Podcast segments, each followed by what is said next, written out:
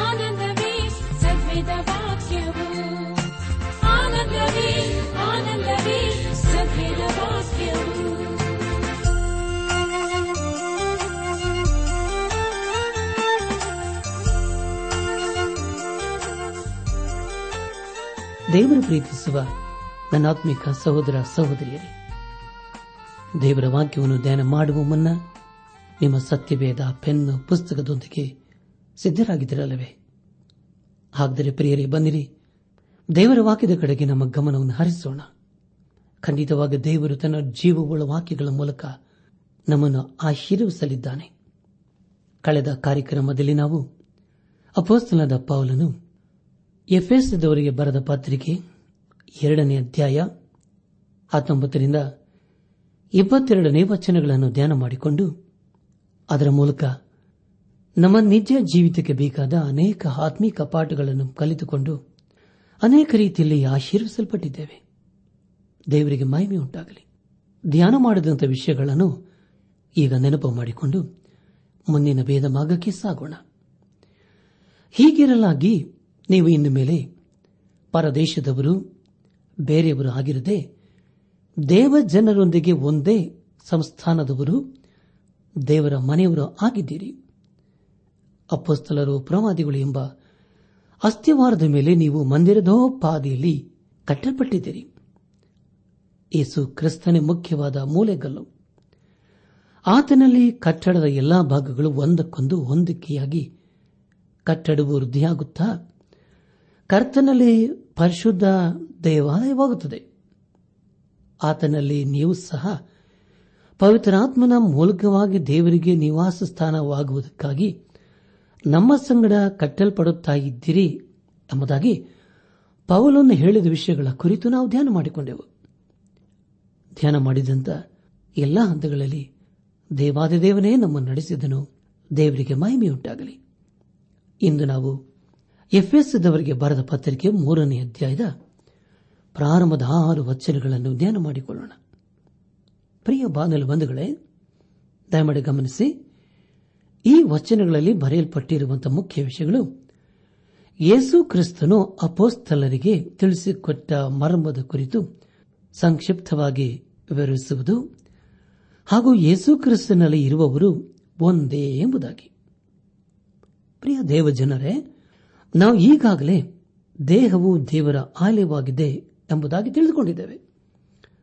ಸಭೆಯ ಕುರಿತು ಹಳೆ ಒಡಂಬಡಿಕೆಯಲ್ಲಿ ಎಲ್ಲಿ ಓದುವುದಿಲ್ಲ. ಆದರೆ ಹೊಸ ಒಡಂಬಡಿಕೆಯಲ್ಲಿ ಅದರ ಕುರಿತು ಓದುತ್ತೇವೆ. ಹೊಸ ಒಡಂಬಡಿಕೆಯಲ್ಲಿ ಮರ್ಮದ ಕುರಿತು ಓದುತ್ತೇವೆ. ಅಂದರೆ ದೇವರ ಒಂದು ನಿರ್ದಿಷ್ಟವಾದಂತಹ ಕಾಲದವರೆಗೆ ಅನೇಕ ಮರ್ಮದ ಕುರಿತು ತಿಳಿಸಲಿಲ್ಲ. ಎಫ್ಎಸ್ದವರಿಗೆ ಭಾರತ ಪತ್ರಿಕೆ ಮೂರನೇ ಅಧ್ಯಾಯ. ಪ್ರಾರಂಭದ ನಾಲ್ಕು ವಚನಗಳಲ್ಲಿ ಹೀಗುತ್ತವೆ ಹೀಗಿರುವುದರಿಂದ ಬೇರೆ ಜನರಾಗಿರುವ ನಿಮ್ಮ ನಿಮಿತ್ತ ಕ್ರಿಸ್ತ ಯೇಸುವಿನ ಸೆರೆಯವನಾದ ಪೌಲನೆಂಬ ನಾನು ನಿಮಗೋಸ್ಕರ ಪ್ರಾರ್ಥಿಸುತ್ತೇನೆ. ನಿಮಗೋಸ್ಕರ ನಿರ್ವಹಿಸುವುದಕ್ಕಾಗಿ ದೇವರು ನನಗೆ ಕೃಪೆಯಾಗಿ ಕೊಟ್ಟ ಕೆಲಸವನ್ನು ಇದುವರೆಗೆ ಗುಪ್ತವಾಗಿದ್ದ ಒಂದು ಸಂಗತಿ ದೈವ ಪ್ರಕಟಣೆಯಿಂದ ನನಗೆ ತಿಳಿಸಲ್ಪಟ್ಟಿತ್ತೆಂಬುದನ್ನು ನೀವು ಕೇಳಿದಿರಲ್ಲ ಅದನ್ನು ಕುರಿತು ನಾನು ಹಿಂದೆ ಸಂಕ್ಷೇಪವಾಗಿ ಬರೆದಿದ್ದೇನೆ. ಬರೆದದ್ದನ್ನು ನೀವು ಓದಿ ನೋಡಿದರೆ ಕ್ರಿಸ್ತನ ವಿಷಯವಾದ ಮರ್ಮವನ್ನು ಕುರಿತು ನನಗಿರುವ ಗ್ರಹಿಕೆಯನ್ನು ನೀವು ತಿಳುಕೊಳ್ಳಬಹುದು ಎಂಬುದಾಗಿ. ಪ್ರಿಯ ಬಾನಿಲ ಬಂಧುಗಳೇ ಅಪ್ಪಸ್ತನದ ಪೌಲನು ಎಫ್ಎಸ್ದವರಿಗೆ ಬರೆದ ಪತ್ರಿಕೆಯ ಮೂರನೇ ಅಧ್ಯಾಯದ ಮುಖ್ಯ ಸಂದೇಶ, ಪೌಲನು ತಾನು ಮೇಲ್ಕಂಡ ಸತ್ಯಾರ್ಥವನ್ನು, ಅಂದರೆ ಎರಡನೇ ಅಧ್ಯಾಯದಲ್ಲಿ ತಿಳಿಸಿದಂಥ ಸತ್ಯಾರ್ಥವನ್ನು ಪ್ರಕಟಿಸುವುದಕ್ಕೆ ನೇಮಕವಾದವನು, ಅದರ ನಿಮಿತ್ತವೇ ಸೆರೆ ಬಿದ್ದವನು ಆಗಿದ್ದನೆಂದು ಹೇಳಿ ಬೇರೆ ಜನರಾದ ವಿಶ್ವಾಸಿಗಳಿಗೋಸ್ಕರ ಪ್ರಾರ್ಥನೆ ಮಾಡುವುದು ಎಂಬುದಾಗಿ. ಪ್ರಿಯ ಬಾಂಧವ ಬಂಧುಗಳೇ ಈ ಒಂದು ಪತ್ರಿಕೆಯನ್ನು ಬರೆಯುವಾಗ ಪೌಲನು ಸೆರೆಮನೆಯಲ್ಲಿದ್ದನು. ಅವನು ಸುವಾರ್ತೆಯನ್ನು ಇಸ್ರಾಲೇತರಿಗೆ ತಿಳಿಸಿದ್ದರಿಂದ ಸೆರೆಯಲ್ಲಿ ಇರಬೇಕಾಗಿ ಬಂತು. ಇವರಿಗೆ ನಿರೀಕ್ಷೆ ಇರಲಿಲ್ಲ, ಹಾಗೂ ದೇವರೇ ಇಲ್ಲ ಎಂಬುದಾಗಿ ಭಾವಿಸುವರು ಆಗಿದ್ದರು. ಅಂತವರಿಗೆ ಈಗ ಯೇಸು ಕ್ರಿಸ್ತನ ಕುರಿತು ತಿಳಿಸಲಾಯಿತು. ಅದಕ್ಕಾಗಿ ಪೌಲನು ಪ್ರಾರ್ಥನೆ ಮಾಡುವನಾಗಿದ್ದನು. ಹದಿನಾಲ್ಕನೇ ವಚನದಲ್ಲಿ ಹೀಗೆ ಓದುತ್ತೇವೆ. ಹೀಗಿರಲಾಗಿ, ಯಾವ ತಂದೆಯಿಂದ ಭೂಪರ ಲೋಕಗಳಲ್ಲಿರುವ ಪ್ರತಿ ಜನವು ಹೆಸರು ತೆಗೆದುಕೊಳ್ಳುತ್ತದೋ, ಆ ತಂದೆಯ ಮುಂದೆ ನಾನು ಮೊಣಕಾಲೂರಿಕೊಂಡು ಎಂಬುದಾಗಿ. ಪ್ರಿಯ ಬಾನಿಲ ಬಂಧುಗಳೇ ಎಫ್ಎಸ್ದವರಿಗೆ ಬರೆದ ಪತ್ರಿಕೆಯ ಮೂರನೇ ಅಧ್ಯದ ಮೊದಲು ಹಾಗೂ ಹದಿನಾಲ್ಕನೇ ವಚನಗಳು ಒಂದಕ್ಕೊಂದು ಹೋಲಿಕೆಯಾಗಿವೆ. ಅಪಸನದ ಪೌಲನು ಪ್ರಾರ್ಥನೆ ಮಾಡುವುದಕ್ಕೆ ಮುಂಚೆ ಮರ್ಮದ ಕುರಿತು ತಿಳಿಸುವನಾಗಿದ್ದಾನೆ ಮೂರನೇ ಅಧ್ಯಾಯ ಮೊದಲನೇ ವಚನದಲ್ಲಿ ಹೀಗಿರುವುದರಿಂದ ಎಂದು ಪೌಲನು ಬರೆಯುತ್ತಾನೆ. ಅಂದರೆ ಎರಡನೇ ಅಧ್ಯಾಯ ಇಪ್ಪತ್ತೊಂದು ಮತ್ತು ಇಪ್ಪತ್ತೆರಡನೇ ವಚನಗಳಲ್ಲಿ ತಿಳಿಸಲ್ಪಟ್ಟಿರುವಂತಹ ಸಂಗತಿಗಳು. ಅದನೆಂದರೆ ಯೇಸು ಕ್ರಿಸ್ತನೇ ಮುಖ್ಯವಾದ ಮೂಲೆಗಲ್ಲು. ಆತನಲ್ಲಿ ಕಟ್ಟಡದ ಎಲ್ಲಾ ಭಾಗಗಳು ಒಂದಕ್ಕೊಂದು ಹೊಂದಿಕೆಯಾಗಿ ಕಟ್ಟಡವು ವೃದ್ಧಿಯಾಗುತ್ತಾ ಕರ್ತನಲ್ಲಿ ಪರಿಶುದ್ಧ ದೇವಾಲಯವಾಗುತ್ತದೆ. ಆತನಲ್ಲಿ ನೀವು ಸಹ ಪವಿತ್ರಾತ್ಮನ ಮೂಲಕವಾಗಿ ದೇವರಿಗೆ ನಿವಾಸ ಸ್ಥಾನವಾಗುವುದಕ್ಕಾಗಿ ನಮ್ಮ ಸಂಗಡ ಕಟ್ಟಲ್ಪಡುತ್ತಾ ಇದ್ದೀರಿ ಎಂಬುದಾಗಿ. ಪ್ರಿಯ ಬಾಂಧವ್ಯ ಬಂಧುಗಳೇ, ಇಲ್ಲಿ ಪೌಲನು ತನ್ನನ್ನು ದೇವರು ಬೇರೆಯವರ ಮಧ್ಯದಲ್ಲಿ ಸುವಾರ್ತೆಯನ್ನು ಸಾರಲು ಕಳಿಸಿಕೊಟ್ಟನೆಂಬುದಾಗಿ ದೃಢಪಡಿಸುತ್ತಾನೆ. ಬೇರೆ ಅಪ್ಪಸ್ತಲರಿಗೆ ಪೌಲನನ್ನು ಹೋಲಿಸಿ ನೋಡುವಾಗ ಅವನು ವಿಭಿನ್ನವಾಗಿ ಕಂಡುಬರುತ್ತಾನೆ. ಗಲಾತ್ಯದವರಿಗೆ ಬರೆದ ಪತ್ರಿಕೆ ಎರಡನೇ ಅಧ್ಯಾಯ ಏಳನೇ ವಚನದ ಮೂಲಕ ನಾವು ತಿಳಿದುಕೊಳ್ಳುವುದೇನೆಂದರೆ ಪೌಲನು ಬೇರೆ ಅಪ್ಪಸ್ತಲರಿಗಿಂತಲೂ ವಿಭಿನ್ನವಾಗಿದ್ದನು ಎಂಬುದಾಗಿ. ಪ್ರಿಯ ಬಾಂಧವ್ಯ ಬಂಧುಗಳೇ, ಅವರೆಲ್ಲರೂ ಸಾರುವ ಸಂದೇಶವು ಒಂದೇ ಆಗಿದ್ದರೂ ಅದು ಬೇರೆ ಬೇರೆ ರೀತಿಯಲ್ಲಿ ಕಾಣಬರುತ್ತಿತ್ತು. ಅಪ್ಪಸಲ ಕೃತ್ಯಗಳು ನಾಲ್ಕನೇ ಅಧ್ಯಾಯ, ಹನ್ನೆರಡನೇ ವಚನ ಹಾಗೂ ಹದಿನಾರನೇ ಅಧ್ಯಾಯ, ಮೂವತ್ತೊಂದನೇ ವಚನದಲ್ಲಿ ಹೀಗೆ ಓದುತ್ತೇವೆ. ಬರಬೇಕಾದ ರಕ್ಷಣೆಯು ಇನ್ನಾರಲ್ಲಿಯೂ ಸಿಕ್ಕುವುದಿಲ್ಲ. ಆ ಹೆಸರಿನಿಂದಲೇ ಹೊರತು ಆಕಾಶದ ಕೆಳಗೆ ಮನುಷ್ಯರೊಳಗೆ ಕೊಡಲ್ಪಟ್ಟಿರುವ ಬೇರೆ ಯಾವ ಹೆಸರಿನಿಂದಲೂ ನಮಗೆ ರಕ್ಷಣೆಯಾಗುವುದಿಲ್ಲೆಂದು ಹೇಳಿದನು ಎಂಬುದಾಗಿಯೂ ಮತ್ತು ಅವರನ್ನು ಹೊರಗೆ ಕರೆಕೊಂಡು ಬಂದು, ಸ್ವಾಮಿಗಳೇ, ನಾನು ರಕ್ಷಣೆ ಹೊಂದುವುದಕ್ಕೆ ಏನು ಮಾಡಬೇಕೆಂದು ಕೇಳಲು ಅವರು ಕರ್ತನಾದ ಯೇಸುವಿನ ಮೇಲೆ ನಂಬಿಕೆ ಇಡು, ಆಗ ನೀನು ರಕ್ಷಣೆ ಹೊಂದುವಿ. ನಿನ್ನ ಮನೆಯವರು ರಕ್ಷಣೆ ಹೊಂದುವರೆಂದು ಹೇಳಿ, ಅವನಿಗೂ, ಅವನ ಮನೆಯವರಿದ್ದವರೆಲ್ಲರಿಗೂ ದೇವರ ವಾಕ್ಯವನ್ನು ತಿಳಿಸಿದರು ಎಂಬುದಾಗಿ. ನನಾತ್ಮಿಕ ಸಹೋದರ ಸಹೋದರಿಯರೇ, ಪೌಲನು ಮತ್ತು ಪೇತ್ರನು ಒಂದೇ ರೀತಿಯ ಸಂದೇಶವನ್ನು ಸಾರಿದರು. ಪೌಲನು ತಾನೊಬ್ಬ ಪರಿಸಾಯನಾಗಿದ್ದನು, ಧರ್ಮಶಾಸ್ತ್ರಕ್ಕೆ ವಿಧೇಯನಾಗಿ ಜೀವಿಸುತ್ತಿದ್ದನು. ಆಗ ಅವನು ಬೇರೆಯವರಿಗೆ ಸುವಾರ್ತೆಯನ್ನು ಸಾರುತ್ತಿರಲಿಲ್ಲ. ಆದರೆ ಈಗ ಅವನು ಬೇರೆಯವರಿಗೆ ಸುವಾರ್ತೆಯನ್ನು ಸಾರುವನಾಗಿದ್ದಾನೆ ಪ್ರಿಯ ಬಾಂಧವ್ಯ ಬಂಧುಗಳೇ, ಧರ್ಮಶಾಸ್ತ್ರವನ್ನು ಮನು ಪಾಪದಿಂದ ಬಿಡಿಸುವುದಿಲ್ಲ. ಹಳೆ ಒಡಂಬಡಿಕೆಯಲ್ಲಿ ತಿಳಿಸಲ್ಪಡುವಂತಹ ಯಜ್ಞವು ಅದು ಯೇಸು ಕ್ರಿಸ್ತನ ಕುರಿತು ತಿಳಿಸಿಕೊಡುತ್ತವೆ. ಎಫ್ಎಸ್ದವರಿಗೆ ಭಾರತ ಪತ್ರಿಕೆ ಮೂರನೇ ಅಧ್ಯಾಯ ಮೂರು ಮತ್ತು ನಾಲ್ಕನೇ ವಚನಗಳಲ್ಲಿ ಹೀಗೆ ಓದುತ್ತೇವೆ. ನಿಮಗೋಸ್ಕರ ನಿರ್ವಹಿಸುವುದಕ್ಕಾಗಿ ದೇವರು ನನಗೆ ಕೃಪೆಯಾಗಿ ಕೊಟ್ಟ ಕೆಲಸವನ್ನು ಇದುವರೆಗೆ ಗುಪ್ತವಾಗಿದ್ದ ಒಂದು ಸಂಗತಿ ದೈವ ಪ್ರಕಟಣೆಯಿಂದ ನನಗೆ ತಿಳಿಸಲ್ಪಟ್ಟಿತ್ತೆಂಬುದನ್ನು ನೀವು ಕೇಳಿದ್ದೀರಲ್ಲ? ಅದನ್ನು ಕುರಿತು ನಾನು ಹಿಂದೆ ಸಂಕ್ಷೇಪವಾಗಿ ಬರೆದಿದ್ದೇನೆ. ಬರೆದದ್ದನ್ನು ನೀವು ಓದಿ ನೋಡಿದರೆ, ಕ್ರಿಸ್ತನ ವಿಷಯವಾದ ಮರ್ಮವನ್ನು ಕುರಿತು ನನಗಿರುವ ಗ್ರಹಿಕೆಯನ್ನು ನೀವು ತಿಳುಕೊಳ್ಳಬಹುದು ಎಂಬುದಾಗಿ. ಪ್ರಿಯ ಬಾಂಧುಗಳೇ, ಇಲ್ಲಿ ಅಪೋಸ್ತಲಾದ ಪೌಲನ್ನು ಹೇಳುವುದೇನೆಂದರೆ, ದೇವರು ತನಗೆ ಗುಪ್ತವಾಗಿದ್ದನ್ನು ತಿಳಿಯಪಡಿಸಿದ್ದನು ಎಂಬುದಾಗಿ. ಅದನ್ನು ಮುಂದೆ ಐದನೇ ವಾಚನದಲ್ಲಿ ಬೇರೆ ಅಪೋಸ್ತಲರಿಗೆ ತಿಳಿಸಲಾಯಿತು ಎಂಬುದಾಗಿ ಬರೆಯುತ್ತಾನೆ.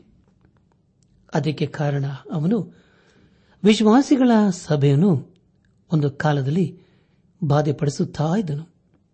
ಅಂದರೆ ಅವನು ಯೇಸುಕ್ರಿಸ್ತನನ್ನೇ ಬಾಧೆಪಡಿಸುತ್ತಿದ್ದನು. ಅದಕ್ಕೆ ಕಾರಣ ಸಭೆಯೇ ಯೇಸು ಕ್ರಿಸ್ತನ ದೇಹವಾಗಿತ್ತು. ದೇವರು ತನಗೆ ಹೊಸದಾದ ವಿಷಯವೊಂದು ತಿಳಿಸಿದನೆಂಬುದಾಗಿ ಪೌಲನು ಬರೆಯುತ್ತಾನೆ. ದೈವಿಕವಾದಂಥ ಮರ್ಮ, ಹಳೆ ಒಡಂಬಡಿಕೆಯಲ್ಲಿ ಎಲ್ಲಿಯೂ ನಾವು ಕಾಣುವುದಿಲ್ಲ. ಆದರೆ ಪ್ರಿಯರೇ, ಅದನ್ನು ಹೊಸ ಒಡಂಬಡಿಕೆಯಲ್ಲಿ ತಿಳಿಸಲಾಯಿತು.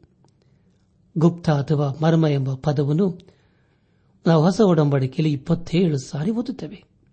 ಅದರಲ್ಲಿ ಹನ್ನೊಂದು ಮರ್ಮದ ಕುರಿತು ತಿಳಿಸಲಾಗಿದೆ.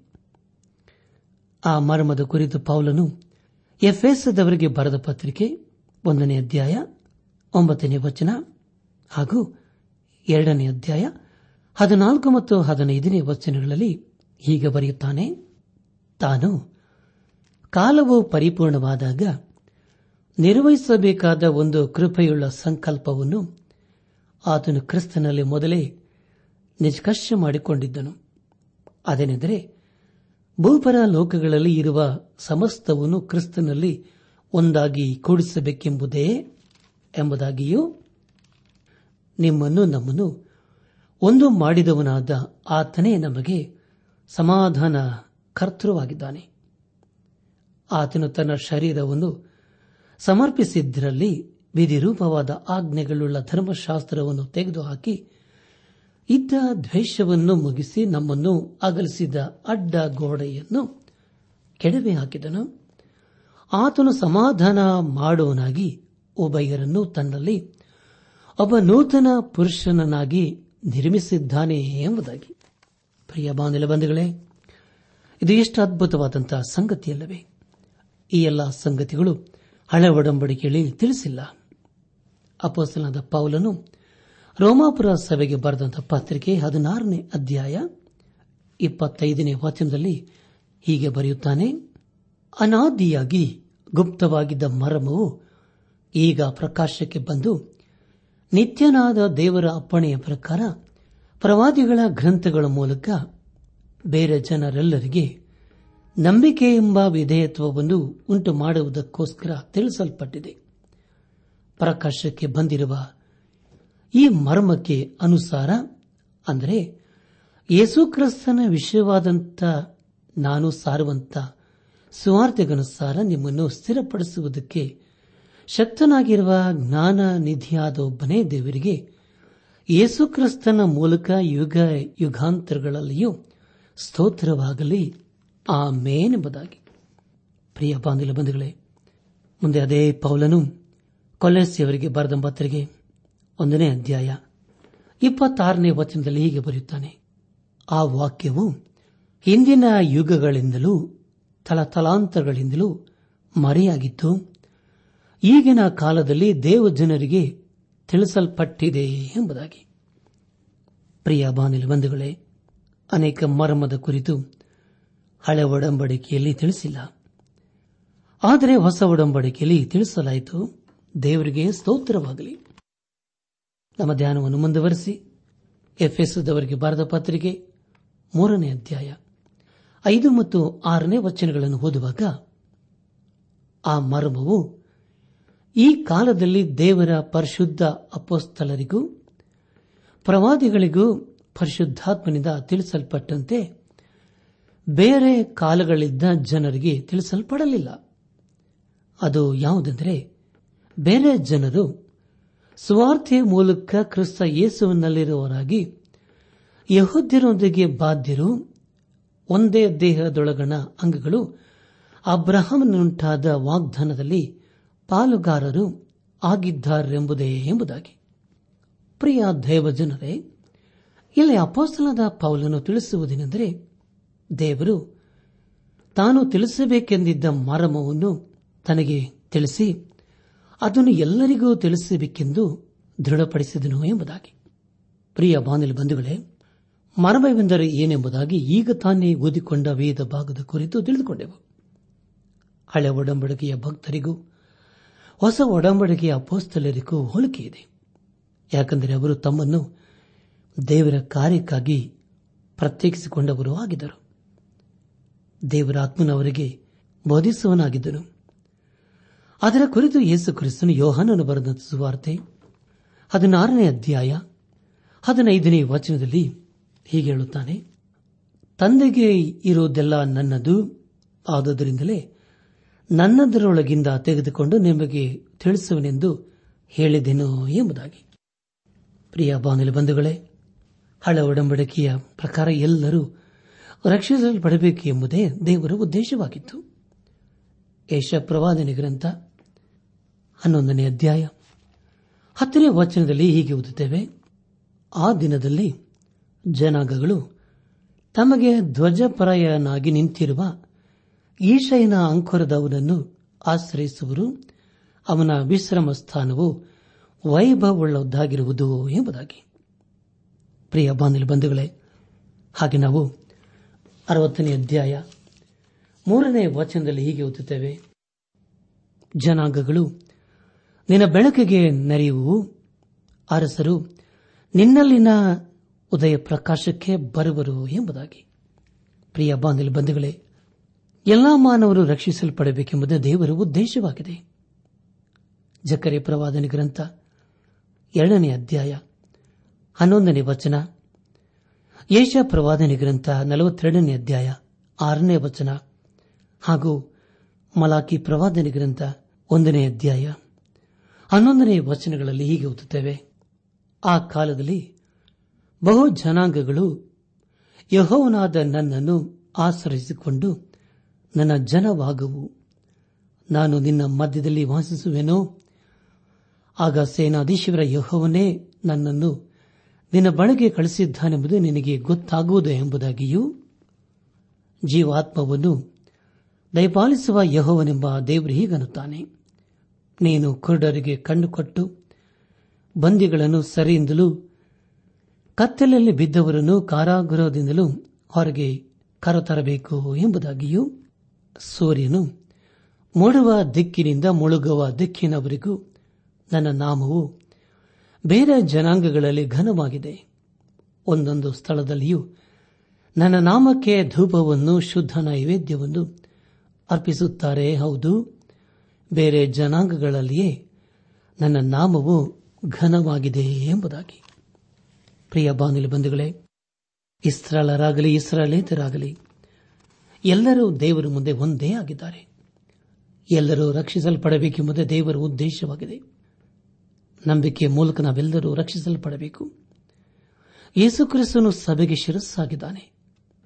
ಪ್ರಿಯ ಬಾನಿಲು ಬಂಧುಗಳೇ ಅಪೋಸನದ ಪೌಲನು ಕೊರಿಂತ ಸಭೆಗೆ ಬರೆದ ಮೊದಲನೇ ಪತ್ರಿಕೆ ಹತ್ತನೇ ಅಧ್ಯಾಯ ಮೂವತ್ತೆರಡು ಮತ್ತು ಮೂವತ್ಮೂರನೇ ವಚನಗಳಲ್ಲಿ ಹೀಗೆ ಬರೆಯುತ್ತಾನೆ. ಯಹೋದರಿಗಾಗಲಿ ಗ್ರೀಕರಿಗಾಗಲಿ ದೇವರ ಸಭೆಗಾಗಲಿ ವಿಘ್ನವಾಗಬೇಡಿರಿ. ನಾನಂತೂ ಸ್ವಪ್ರಯೋಜನಕ್ಕಾಗಿ ಚಿಂತಿಸದೆ ಮನುಷ್ಯರೆಲ್ಲರೂ ರಕ್ಷಣೆ ಹೊಂದಬೇಕೆಂದು ಅವರ ಪ್ರಯೋಜನಕ್ಕಾಗಿ ಚಿಂತಿಸಿ ಎಲ್ಲರನ್ನೂ ಎಲ್ಲಾ ವಿಷಯಗಳಲ್ಲಿ ಮೆಚ್ಚಿಸುವನಾಗಿದ್ದೇನೆ ಎಂಬುದಾಗಿ. ಪ್ರಿಯ ಬಾನಿಲು ಬಂಧುಗಳೇ, ಯೇಸು ಕ್ರಿಸ್ತನ ಮತ್ತನ ಬರೆದ ಸುವಾರ್ತೆ ಹದಿನಾರನೇ ಅಧ್ಯಾಯ ಹದಿನೆಂಟನೇ ವಚನದಲ್ಲಿ ಹೀಗೆ ಹೇಳುತ್ತಾನೆ ಮತ್ತು ನಾನು ನಿನಗೆ ಒಂದು ಮಾತನ್ನು ಹೇಳುತ್ತೇನೆ. ಅದೇನೆಂದರೆ, ನೀನು ಪೇತ್ರನು, ಈ ಬಂಡೆಯ ಮೇಲೆ ನನ್ನ ಸಭೆಯನ್ನು ಕಟ್ಟುವೆನು. ಪಾತಾಳ ಲೋಕದ ಬಲವು ಅದನ್ನು ಸೋಲಿಸಲಾರದು ಎಂಬುದಾಗಿ. ಈ ಸಂದೇಶವನ್ನು ಆಲಿಸುತ್ತಿರುವ ನನ್ನಾತ್ಮಿಕ ಸಹೋದರ ಸಹೋದರಿಯರೇ, ಆಲಿಸಿದ ವಾಕ್ಯದ ಬೆಳಕಿನಲ್ಲಿ ನಮ್ಮ ಜೀವಿತವನ್ನು ಪರೀಕ್ಷಿಸಿಕೊಂಡು, ಕ್ರಮಪಡಿಸಿಕೊಂಡು, ತಿದ್ದಿ ಸರಿಪಡಿಸಿಕೊಂಡು ದೇವರ ಮೆಚ್ಚುವಂತಹ ಕಾರ್ಯಗಳನ್ನು ಮಾಡುತ್ತಾ ಆತನ ಆಶೀರ್ವಾದಗಿನ ಪಾತ್ರರಾಗೋಣ. ಅದಕ್ಕೆ ಮುಂಚಿತವಾಗಿ ಯೇಸು ಕ್ರಿಸ್ತನನ್ನು ನಮ್ಮ ಸ್ವಂತ ರಕ್ಷಕನು ಎಂಬುದಾಗಿ ಹಿಂದೆ ಈ ಕ್ಷಣವೇ ನಮ್ಮ ಹೃದಯದಲ್ಲಿ ಅಂಗೀಕರಿಸಿಕೊಂಡು ಪಾಪದ ಜೀವಿತಕ್ಕೆ ಬೆನ್ನು ಹಾಕಿ ಯೇಸು ಕ್ರಿಸ್ತನನ್ನು ಹಿಂಬಾಲಿಸುತ್ತಾ ನಮ್ಮ ಜೀವಿತದ ಮೂಲಕ ದೇವರನ್ನು ಘನಪಡಿಸುತ್ತಾ ಅನೇಕರನ್ನು ದೇವರ ಮಾರ್ಗದ ಕಡೆಗೆ ನಡೆಸುತ್ತಾ ಆತನ ಆಶೀರ್ವಾದಕ್ಕೆ ಪಾತ್ರರಾಗೋಣ. ಹಾಗಾಗುವಂತೆ ತಂದೆಯಾದ ದೇವರು ಯೇಸು ಕ್ರಿಸ್ತನ ಮೂಲಕ ನಮ್ಮೆಲ್ಲರನ್ನು ಆಶೀರ್ವದಿಸಿ ನಡೆಸಲಿ.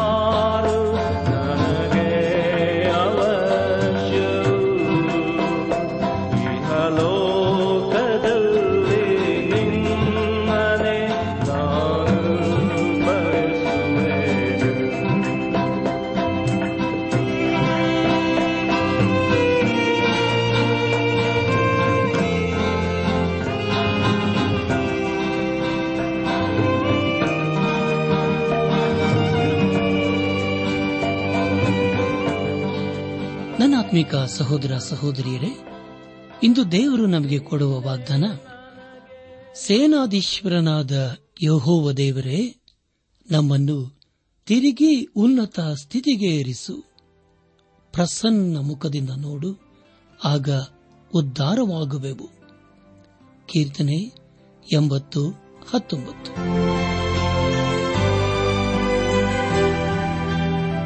ನಮ್ಮ ನೆಚ್ಚಿನ ಶ್ರೋತೃಗಳೇ ಇದುವರೆಗೂ ಪ್ರಸಾರವಾದ ದೈವಾನ್ವೇಷಣೆ ಕಾರ್ಯಕ್ರಮವನ್ನ ಆಲಿಸಿದ್ದಕ್ಕಾಗಿ ತುಂಬಾ ವಂದಿಸುತ್ತೇವೆ. ಸೋಮವಾರದಿಂದ ಶುಕ್ರವಾರದವರೆಗೂ ಪ್ರಸಾರವಾಗುವ ಈ ಕನ್ನಡ ಕಾರ್ಯಕ್ರಮದ ಗುಣಮಟ್ಟವು ಇನ್ನೂ ಉತ್ತಮವಾಗಿ ರೂಪುಗೊಳಿಸಲು ನಿಮ್ಮ ಅಮೂಲ್ಯವಾದ ಸಲಹೆಗಳಿಗಾಗಿ ನಾವು ಎದುರು ನೋಡುತ್ತೇವೆ. ನಿಮ್ಮ ನೆಚ್ಚಿನ ಗೀತೆ ಮರುಪ್ರಸಾರ ಮಾಡಬೇಕಾಗಿ ಕೋರಿದರೆ ನಮ್ಮ ವಿಳಾಸಕ್ಕೆ ಇಂದೇ ಸಂಪರ್ಕಿಸಿ. ನಿಮ್ಮ ಪತ್ರಗಳು ನಮಗೆ ಪ್ರೋತ್ಸಾಹ ನೀಡುವುದಲ್ಲದೆ ನಿಮಗಾಗಿ ನಾವು ಮನಸ್ಸಾರೆ ಪ್ರಾರ್ಥಿಸುತ್ತೇವೆ.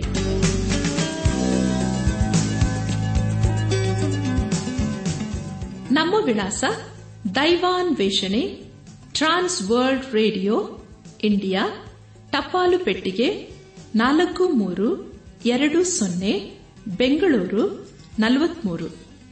ದೈವಾನ್ ವೇಷಣೆ trans world radio India post box four three two zero Bangalore forty three ದೂರವಾಣಿ ಸಂಖ್ಯೆ ಒಂಬತ್ತು ಎಂಟು ನಾಲ್ಕು ಐದು ಆರು ಒಂದು ಆರು ನಾಲ್ಕು ಒಂದು ಎರಡು. ನಮ್ಮ ಇಮೇಲ್ ವಿಳಾಸ Kannada TTB at radio eight eight two dot com ನಮಸ್ಕಾರ ಪ್ರಿಯರೇ.